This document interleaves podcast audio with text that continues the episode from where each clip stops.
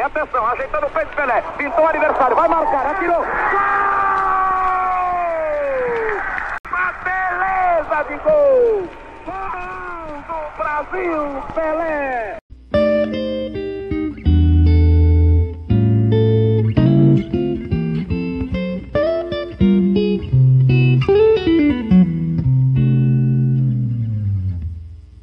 Hello, everyone, and welcome to Podiumcast, your sports scientist podcast. Today, it's my pleasure to interview Thabata Castelo Branco Telles, a strong Brazilian woman that fights for good practice in science and sports psychology. But she also has fought in many different tatamis worldwide. Her main aim, however, was always the same to research martial arts and Afro Brazilian martial arts, for instance, capoeira and Brazilian karate. Her scientific career crossed many borders with time spent in France at Université Paris is Marley Lave. I think this is a French guy. We'll hear this. He will just start to laugh right now. And the Institut de, Sciences du Sport Santé de Paris, Université Paris Descartes in Paris. She also spent time in Canada at McGill University, as well in Greece uh, at the University of Thessaly. Intensively, she has experienced practical exchange in South Korea and Japan. Currently, she's a postdoc at the University of São Paulo, but since last year, she is in Portugal as a part of additional scientific exchange at University of Porto. She's also president of ABRAPESP, Brazilian Association of Sport Psychology. She loves surf, she speaks and understands six languages. My dear Thabata, how are you? I'm great. After this introduction, I'm surprised. yes. Um, first of all, uh, thank you for inviting me. I, I, think it's a very nice opportunity for us to share a little bit about our research projects and through uh, the backstage process, which is um, even more interesting because uh, usually we talk about the, the papers, uh, we have some questions about what we see when we write, but there's a whole history behind it. And sometimes we don't tell the, this history, how we get there. And in my case, it, it's, it's all intertwined because I practice a lot of different martial arts and combat sports. So, um, for example, uh, karate I've practiced for for many years, and capoeira just a few classes. But usually, I I started to do this kind of research with interviews and observations, and now I'm doing an immersion process in my postdoc. So now with Brazilian Jiu Jitsu, for example, but I also practice, as I said, uh, different uh, fights. So uh, yeah, that's what I was saying. That's very interesting when you talk about the, this histories that sometimes we don't tell people, and that's even more interesting to know about the research when you know uh, this these stories behind it. Yeah, just a, just a remark. I remember one post that you made in Facebook, and then you wrote a long post talking about the history behind the paper. And this is exactly what I think, as you saw, uh, as you said, that is interesting because normally when you think, oh, uh, well, I'm scientist, you are kind of oriented to talk about the results and sometimes about the method, but the story behind is actually, and the person behind, as you are now in focus, is for me really important. But again, thanks, uh, Thabata, for being here. But today we also have the honor to receive to receive Marius Kruscher, a PhD candidate at Institute for Clinical Neurosciences and Medicine Psychology. My first scientific friend in Germany and a passionate guy for Brazilian Jiu-Jitsu and former wrestling athlete. Marius, how are you? Hey, Jose. Hi. Um, yeah, I'm great. Thank you. Thank you very much for for inviting me this this morning.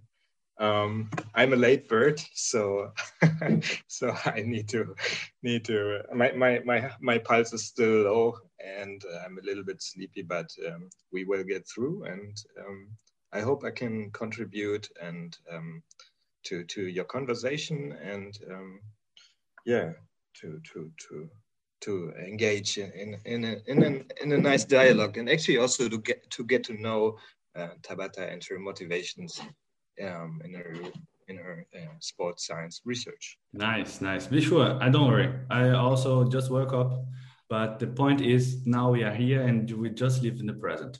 Let's go. Okay, Thabata, could you tell me a little bit more about the story behind the publication entitled Karate, Capoeira, and MMA, a phenomenological approach to process of starting a fight? So how did you come up with this idea to write this paper and why? Well, first, this is uh, a part of my PhD. And actually, when, when I started to uh, ask some fighters to, to describe to me some fighting processes, I, at that time, I didn't know how I could organize the, the for example, if I would be organizing in topics or related to each practice. At that time, I didn't know. But when I started to analyze the interviews, I realized that they they divided into time when they started to describe me the fighting process, when they started to tell me about their experience. So every time they would say, ah, okay, I start the fight doing this and that, and then I do this and that, and then I end the fight doing this and that. So this was the first time that I realized that I needed to divide into uh, this timing process. So um, I it was the, for example, in Brazil, I I I know that we don't have this kind of organization in every country, but in Brazil, when we're doing a PhD process, in the middle of the process, we have what we call a qualification process. When you show to the jury part of the research and then you have some feedbacks and to improve to uh, the defense part. And at that time i divided to present to the jury in the process of starting the fight uh, the development of the fight and then how we could end the fight. To the thesis then i changed. But at the time i it, it was nice for me to have this this kind of um, view of the process. And then i i started to present the the this part these parts of my thesis in some congresses. So in 2016 i presented in uh, imex it's a, a conference from the international martial arts and combat sports scientific association and then when I presented this part of starting the fight, uh, Professor Carlos Gutierrez, which is the, the editor in chief of Rama, uh, the, the Artes Marciales Asiáticas.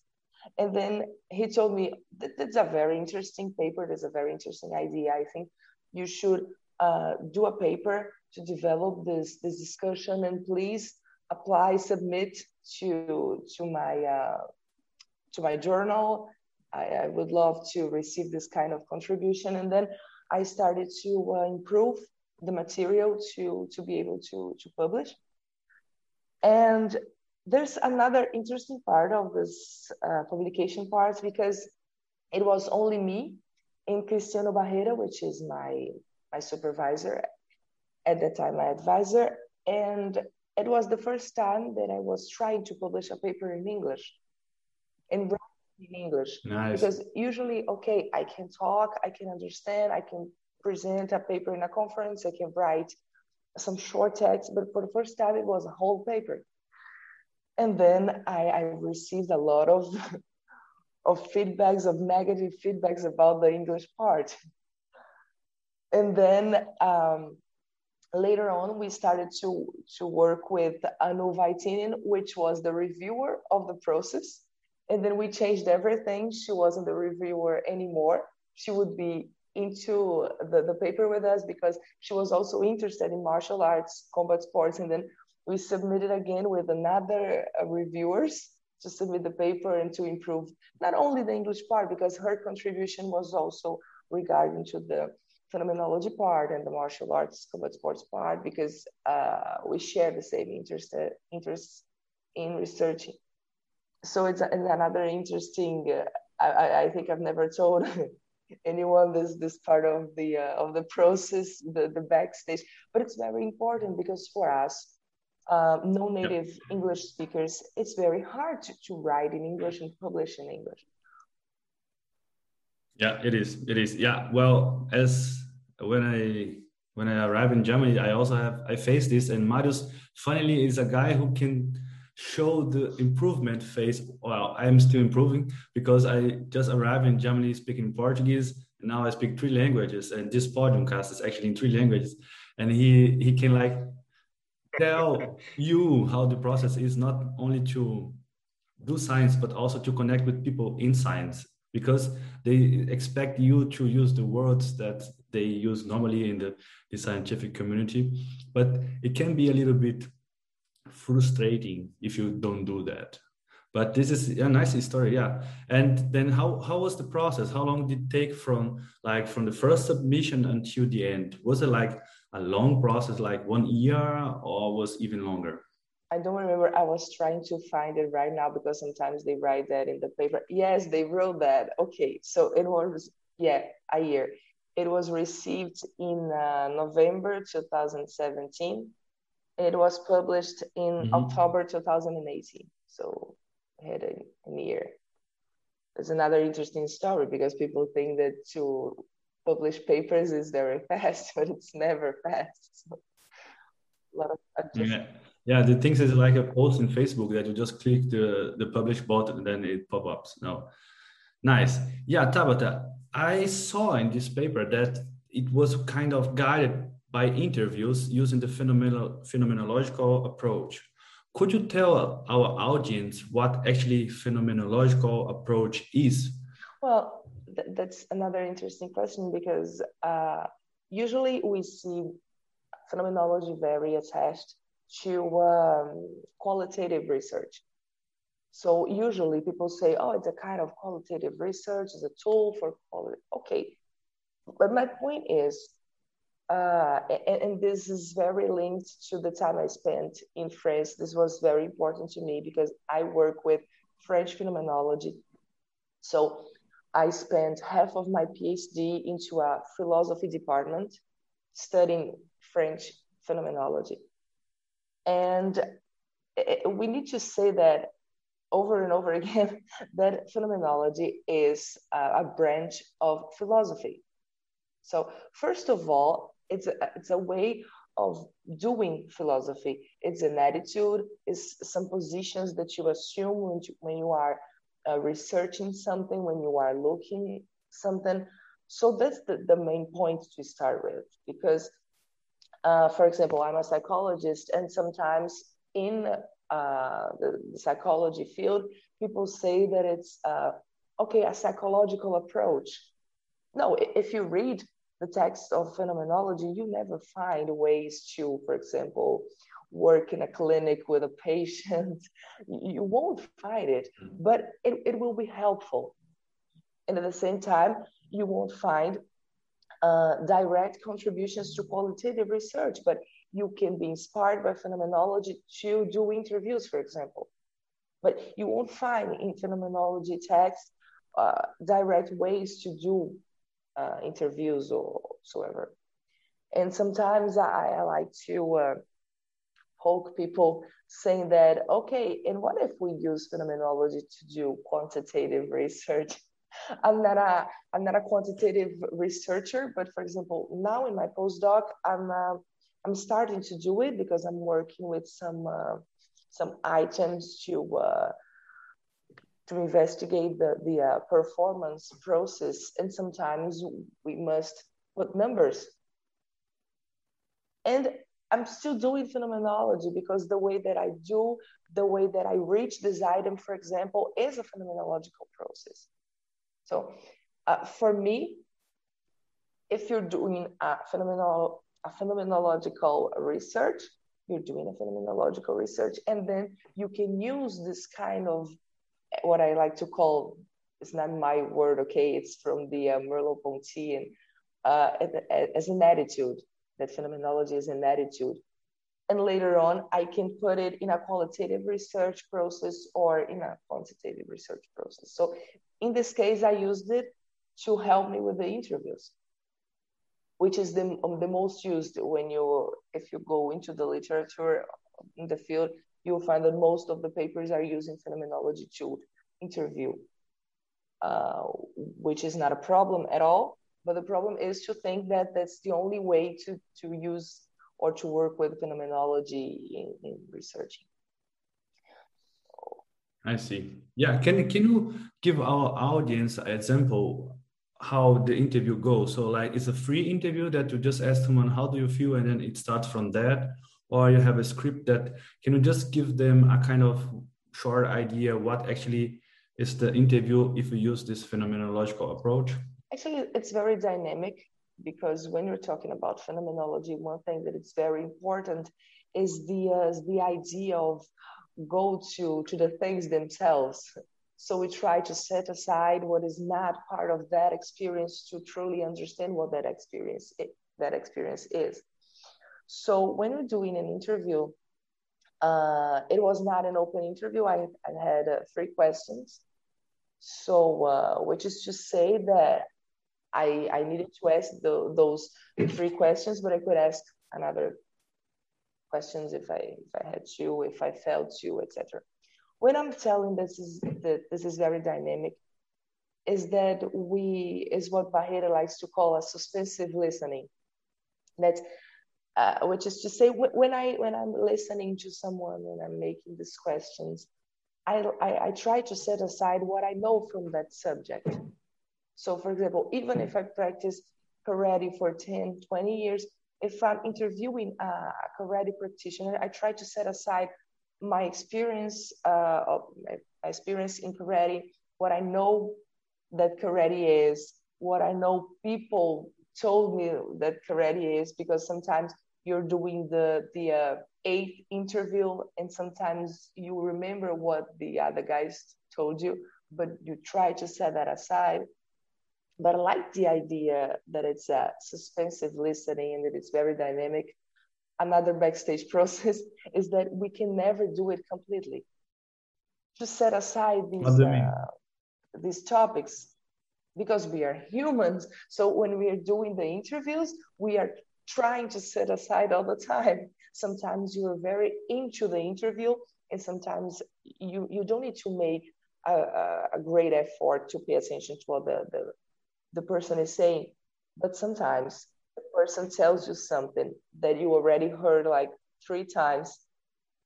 And you need to set that aside because you need to understand that experience at that moment. And then when when you analyze, so it's different because you're gonna cross what people said to try to find what is common among these interviews. So it's that's when I when I'm saying that we have phases and we have some steps and it's very dynamic because sometimes you need to set aside and sometimes you need to cross uh, the interviews and then you need to cross the interviews with the uh, literature so uh, it depends on the on the phase you are in the whole process i understand. Really interesting. Yeah marius?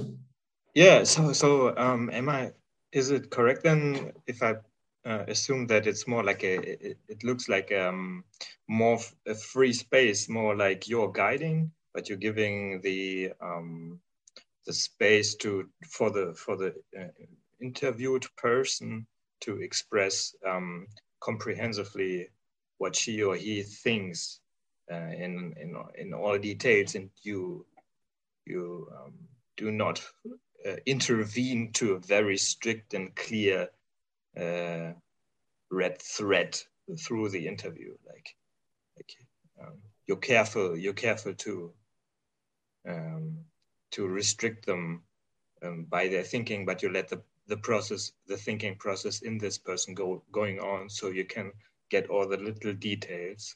Or is this like actually, somehow this way? Actually, I think it depends on your research question.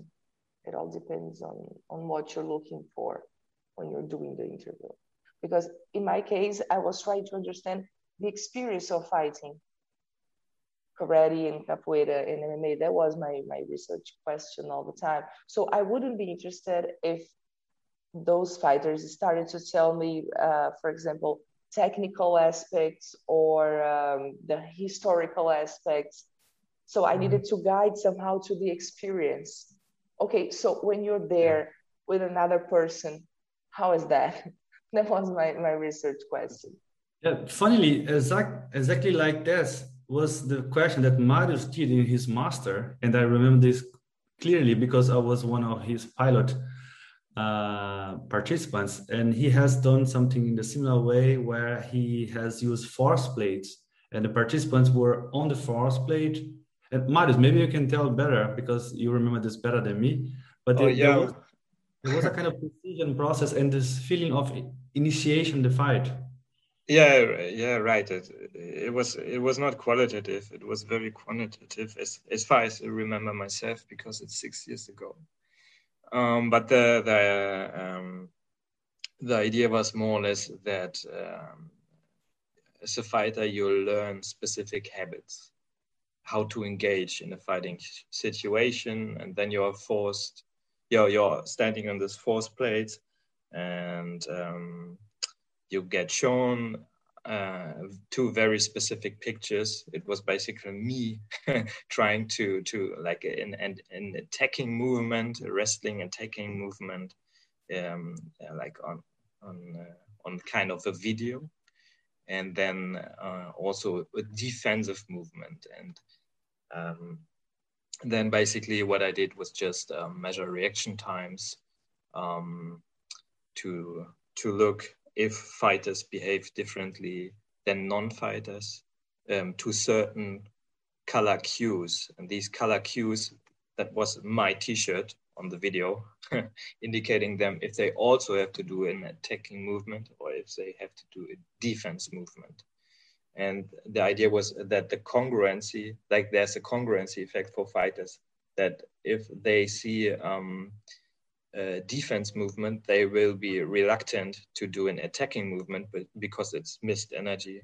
And other way around, if they see an attacking movement, they will do immediately the defense movement. But this kind, this this is vague for a novice. He doesn't know. Okay, this movement is threatening to me, so we, they will probably take less time. So it was very quantitative, not qualitative in this way.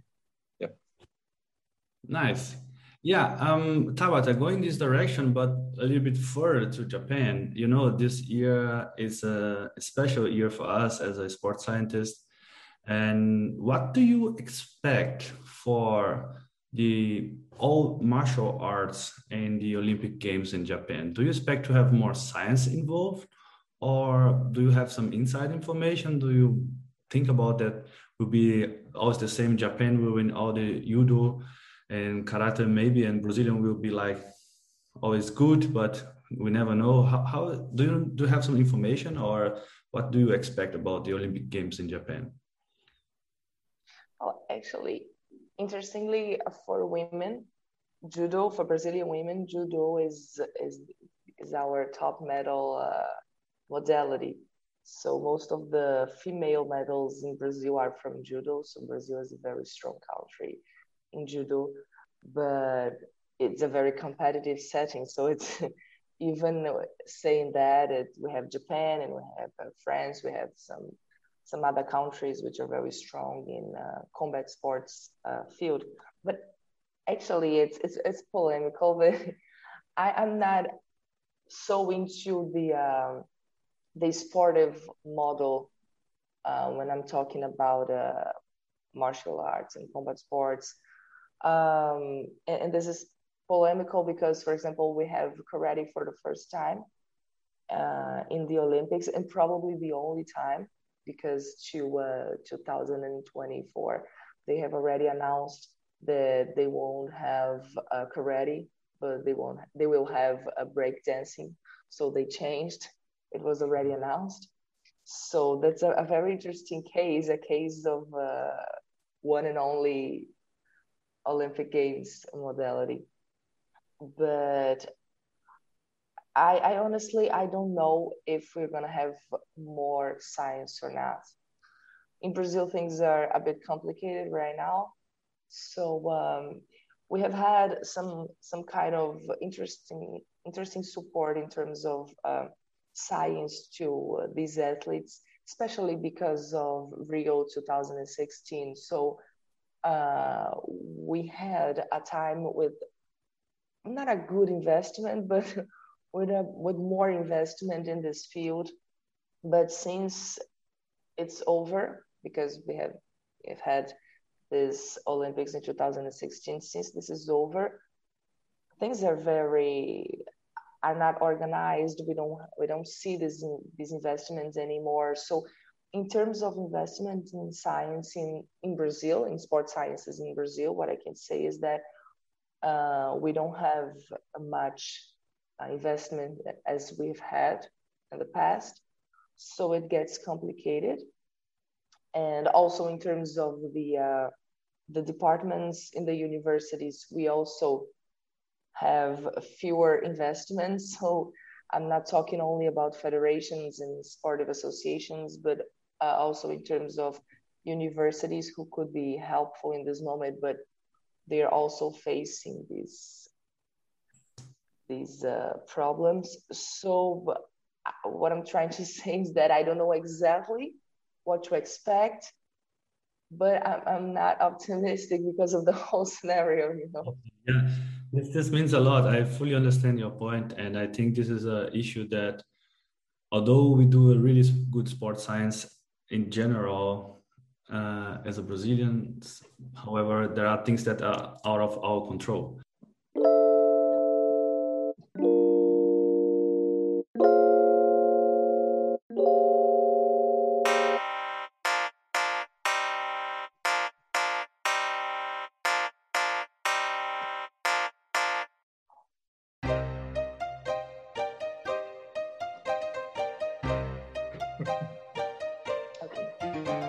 Talking about one thing that we can control, and maybe you, Thabata, can control more than me. Could you tell us a little bit about the ABRAPESP? Well, what is ABRAPESP? What it or she does or it, he does, uh, and how is the the point right now where you see as a president of ABRAPESP that you can tell, well, we have improved this in comparison to our past and so on. So could you give our audience a little bit more about the background of ABRAPESP? Sure. Uh, this is the Brazilian Association of Sports Psychology. And it was founded during the 2000 and something. uh, uh, it's always because uh, some people say one year and the others say another one. So I, I, like, I prefer to say that it's 2000 and something. Because in Brazil, we have uh, sports psychology now is part of uh, is a special specialization of the psychologist. Is one of the uh, is recognized as a, spe- a specialty of the uh, psychologist. And it was since 2000 so in 2000 we have this uh, this this change in our in our code. I don't know uh, how to say this in english but we have a specific council of psychologists and then they decided uh, so and from, from this time on, uh, Professor Katia Rubio uh, started with the uh, ABRAPESP. So she's the main founder of the Brazilian Association of Sports Psychology, that understanding that we need to have an association to take care of this process and understanding that it's a specific specialty. I, I know that it's not a reality in, in, in other countries. So it's, it's important to say uh, to tell this story again because it's part of uh, the Brazilian way of doing sports psychology. Uh, but of course, we are very open to all the fields interested in sports sciences. So uh, we have with us psychologists, professional sports scientists, and uh, people from the physical education field and some physiotherapists and some uh, physicians. So people interested in sports sciences are welcome in, in our association. And specifically from uh, 2019 to, to now, uh, because I, I, started to to be president in 2019. That was when when we we were elected as a new uh, board. Uh, we have we have had a, a very important uh, a, a, very important mission, which was to develop ABRAPESP in terms of communicate better uh, with other fields, with the people who are member of our community, and also to to develop a, a sort of uh, globalization process. So uh, it was interestingly it was before the pandemics, but with the pandemics it got stronger. So we we weren't expecting to do everything we did. It was uh, faster because of the pandemics because uh, as everything was online, so we needed to to improve our our social media, our communication process uh, virtually, and and we've had the opportunity to meet people as I met you, for example. So uh, if it if it weren't uh, the, the pandemics, I, I don't think uh, we would be able to do everything we did we did the way we did so uh, it, it, was interesting to to see how things uh, come up with the uh, the results. Nice, nice. Yeah, I think this association has a lot of power and also has a lot of parts where she or he can increase. So it, I think this is the right way to do science. Just look in the eyes of people, make connections, and share the small knowledge that we have and make our field be stronger and help more people. Nice. Marius, I have a question for you related to the topic of the our interview. How was your feeling when you were right there starting your first fight? Because as a handball player, I always remember this because yeah, I have everything related to oh, they were my friends and so, but this is a Mannschaft sport, so it's a team sport. How was your first feeling when you said, okay, fight, and then wrestling? So, how was your feeling? Just because I want to know this from your uh, perspective as a former wrestling athlete. Uh, yeah, so I have to say I've never been to big competitions or so, so it was never really a big thing. Um, it was always a ding, uh, ding, a thing I did next to the, my main life topics, so to speak. Um, but uh, and when it comes to that, I think I never had this kind of seriousness. I, I felt a lot of cur- cur- curiosity. I was pumped with adrenaline for sure, and um, but uh, it was i before i always put things down like okay you do your best it will be enough and whatever and it doesn't really matter to you. You have all these other things you do and you know but in the end I, the process itself i actually love it in a way that it's um i was in a kind of med, med it was not, not meditation in a way that it was calm not at all but uh, but it was kind of meditative in a way that it puts you out of your life framework like uh, out of your ordinary life framework into the situation. It forces you to be completely 100% in the situation. And this is irrespective of uh, also in the moment where it starts you're there and you're immediately there. You do not want to get hit. You do not want to get thrown. You do not want to get and you do your best and you go and you go and you go. And this kind of um, uh, going going forward mentality I left it about this uh, these kinds of sports so much. Um, this kind of pressure in this situation, pressure is really really valuable. I have the feeling in a way that it also puts you forward forward psychologically, and that it uh, you leave things aside which have been problematic until the, the the the moment where someone says, "Okay, now go hardcore." and um, and that's that's really valuable. But until then, I was just I I mean there seems to be a reason why I'm not um, not a professional competitor. So first, I have my uh, health problems, but second, uh, and probably more important, I'm not uh, in this. I'm I never really got into this fight mode before. I was always more more into oh yeah all people are the same and it was a little ridiculous So um, now that I started to, I was forced to reflect on my own fighting experience by uh, Jose, and I had finally to admit that I was not a competitor and um, more in a lazy mood or in a chill mood, in a, in a, in a re- everyone loves anyone mood, um, and then being forced not to think so due to the fight. Uh, you you you you um, looked at uh, diverse athletes, you said, from karate and um, capoeira and uh, MMA fighters.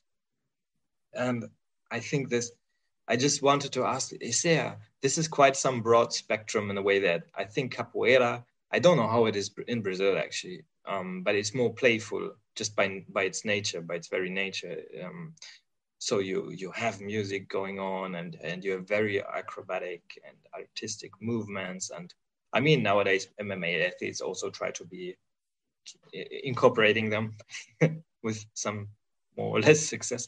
But uh, are there um, strong differences between the personalities in a way? The mma guys i met are really like hardcore guys.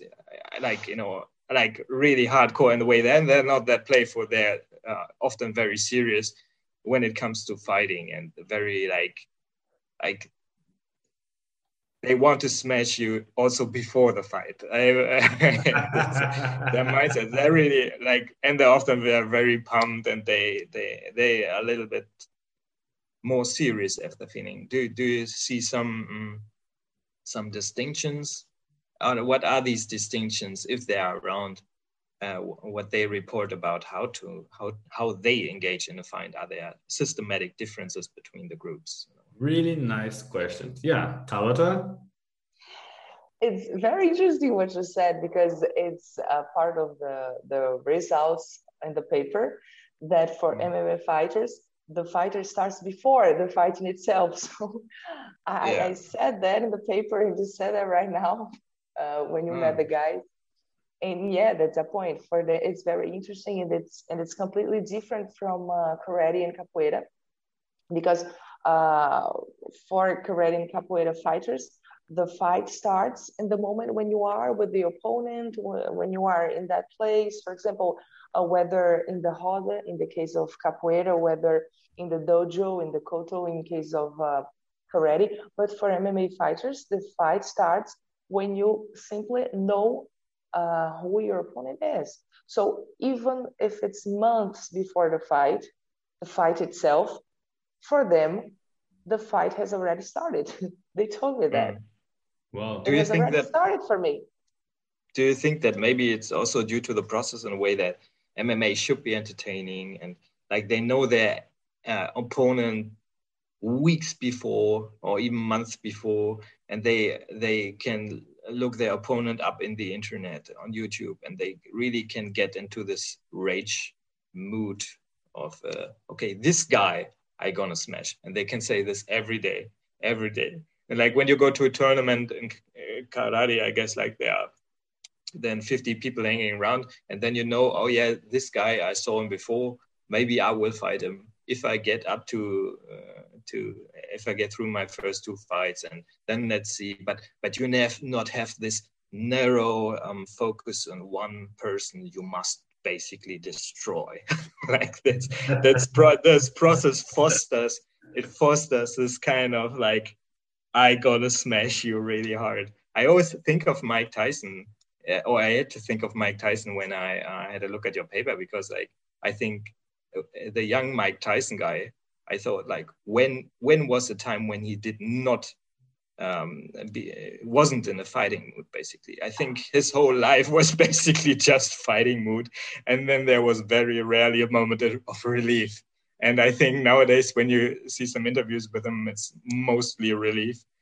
Um, and he also always said he hated that guy back then, but um, but nonetheless, it's really interesting in a way that. And I think this aggression of this part this that aggression is a part of MMA MMA actually so yeah yeah for sure for sure and uh, when we understand fighting in a phenomenological uh, approach uh, we have the, the intentionality part so we fight towards something a person, a subject, a person, an object. So fighting is always related to another thing. So I fight a person, I fight for a reason, I fight directed to something. So in the case, as, as Marius was saying, when we have karate, for example, we go to the tournament and we don't know uh, the people uh, we're fighting. Okay, sometimes we know, but still, this person uh, can be injured, and and maybe there's another person for me to fight there. For example, you don't know exactly what's going to happen. You just know when you get there. And in capoeira is the same. Even if you're in the roda, you won't fight with every person in the roda. So you don't know. Sometimes a guy invites you to fight, in that moment you you, you weren't expecting, and then you go there and you and you fight. But in, in MMA, this intentional process is completely different because you know who your opponent is. So we have this this rage and this aggression uh, towards that person. so what we have, as Marius also was saying, you have uh, these uh, uh, promotion and it's a, a, huge event and you have trash talkings towards this person and when you do sparring you do sparring to someone who is uh, similar to that person so everything is very related to that person that's that's uh, why they were saying that the fight starts months before because uh, to, to have a fight you must have an opponent an object to uh, to move to it. Tab, thanks, Marius, for your feedback. I really appreciate that, and nice to hear from your side. What, how was the feeling to start the fight? Tab, this brought me to a, a consideration. You said at the beginning that you divided based on the interview you collected the fight, and at the beginning, which is the topic that we are talking now, the middle, and also the end. But do you can can you tell us about after the fight feeling. So let's gonna say the finish the fight just finished. So do you have some information from the, those fighters about what kind of feelings they have to deal with just right after the fight? Because I also this I think this is a really important um, issue here. I have a sort of a paper on that because I presented yeah. the, the, the end of the fight in uh, JORRESCAM, which is uh, as a French uh, a journée de recherche. Oh, okay, it's it's a it's a group that studies. I don't remember what the uh, the letter stands for, but uh, JORRESCAM means uh, a group of martial arts and combat sports researchers.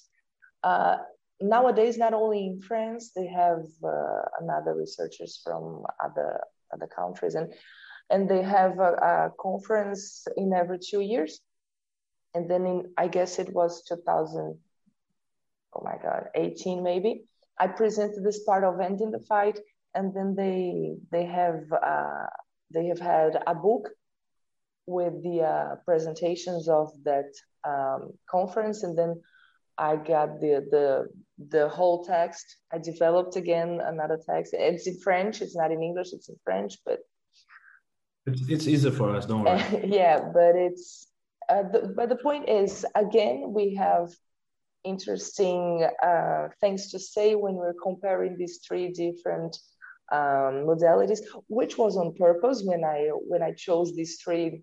I agree with Marius; it's broader, I know, but it was on purpose to choose uh, three very different modalities. And when we're talking about karate, we have the, the traditional aspect of martial art and especially regarding to Eastern philosophy. And you must respect your opponent. So sometimes we've had some uh, some uh, uh, uh stories saying that okay, I won, but I can't, uh, for example, cheer. I can't be uh, very joyful because I, I must respect the opponent. So okay, it, it was only another day, only another part of daily life. Okay, I won, that's okay, but at the same time, I won, I can lose. So either you win or you lose, whether you win or you lose, you must stay in this a cold mood, for example. I see. Yeah, this is quite different comparing those uh, modalities. Yes, and, and in capoeira, it, it goes over and over again. It's, it's interesting because in capoeira, you can't see how it ends because it ends when the roda ends. Because if you go to the middle of the of the wheel of the circle, people are fighting, and then if if that fight stops, then that's another fight, and then that fight stops, and there's another fight, and the music goes on, and and fight, and the fighting process goes on with different people. So it's it's a completely different a way of of doing the the fight. MMA, I guess it's it's closer to the way we uh, we usually see because, uh, as I said, is uh, nowadays, especially if you have a UFC and Bellator and uh, th- these uh, these huge uh, organizations of MMA fights. So it's it seems like a celebration. So it ends the fight, and you're the king, and you have the, uh, the belt, and so on. So uh, yeah, three nice. very different ways of ending the fight. Quite interesting.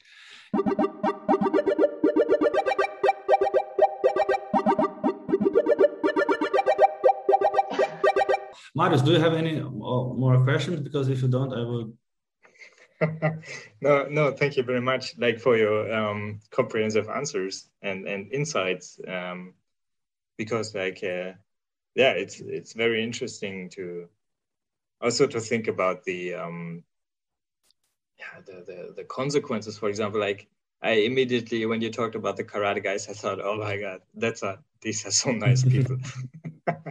and like you know, strong when they have to be, but then then they uh, they they can control their emotions, and that, that's also some kind of strength, I guess, which is not valuable enough in our world.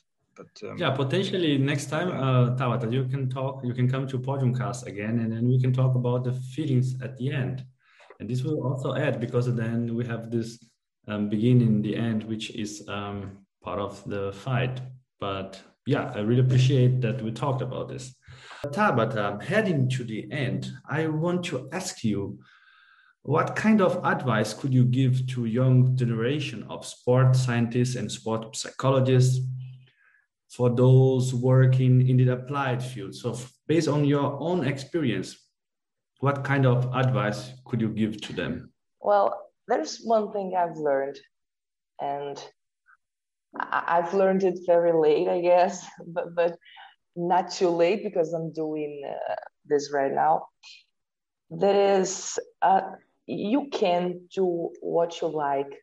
You can do uh, something that you're passionate uh, with, and still you can do serious research on that. So uh, it took a while for me to truly understand that. It's a tough path. It's not easy because when you do something that you love, sometimes you need to set some things aside to do uh, to do a good research but when you know how to recognize it uh, to see this, these problems and to try to balance it. I, I guess that researching becomes more fluid becomes uh, more um, you do it in a smooth way. Because doing research is, is tough. We know it's tough. So uh, when you do it in a rigid way, in a very um, rigid, yeah, that, that's the word. When you do it in a very rigid way, sometimes you, you won't do it properly. You can give up. You can be very stressed. Sometimes things won't go because you're not in the mood. You're not feeling excited about what you're doing. But on the other way around, as I said, if you're too excited, if you're too passionate, sometimes you can just go with the flow and it's difficult to step back sometimes and just see things different differently to try to make it serious as it must be, as it should be. But it's possible. what I'm trying to say is that it's possible. So for me, it's very sad when I when I hear people saying that, oh, I would love to research that, but no one was researching this topic. And then I started to do another different thing. a very cold topic to me just because people said so, people said it would be interesting. It's just sad for me because for me, we are losing good researchers because when you research something that you love, that you feel it's interesting, sometimes it's a very intuitive process. I, I, I guess I'm a very intuitive researcher sometimes. I don't know exactly what I'm doing, but I feel it's that way. And then I start to reflect on that. Ah, okay, it's because this and that. And then we have to to do this kind of step sometimes you go there uh, with your instincts instinct but i don't know if it's the proper word but yeah in a very intuitive way but then we need to step back and to observe what we're doing to reflect on that. So there's a way to do it. So i, I guess that would be my my message. Nice. Yeah. Thabata thanks a lot. Marius thanks a lot as well for your attendance. Have an amazing day and see you next week at Podiumcast.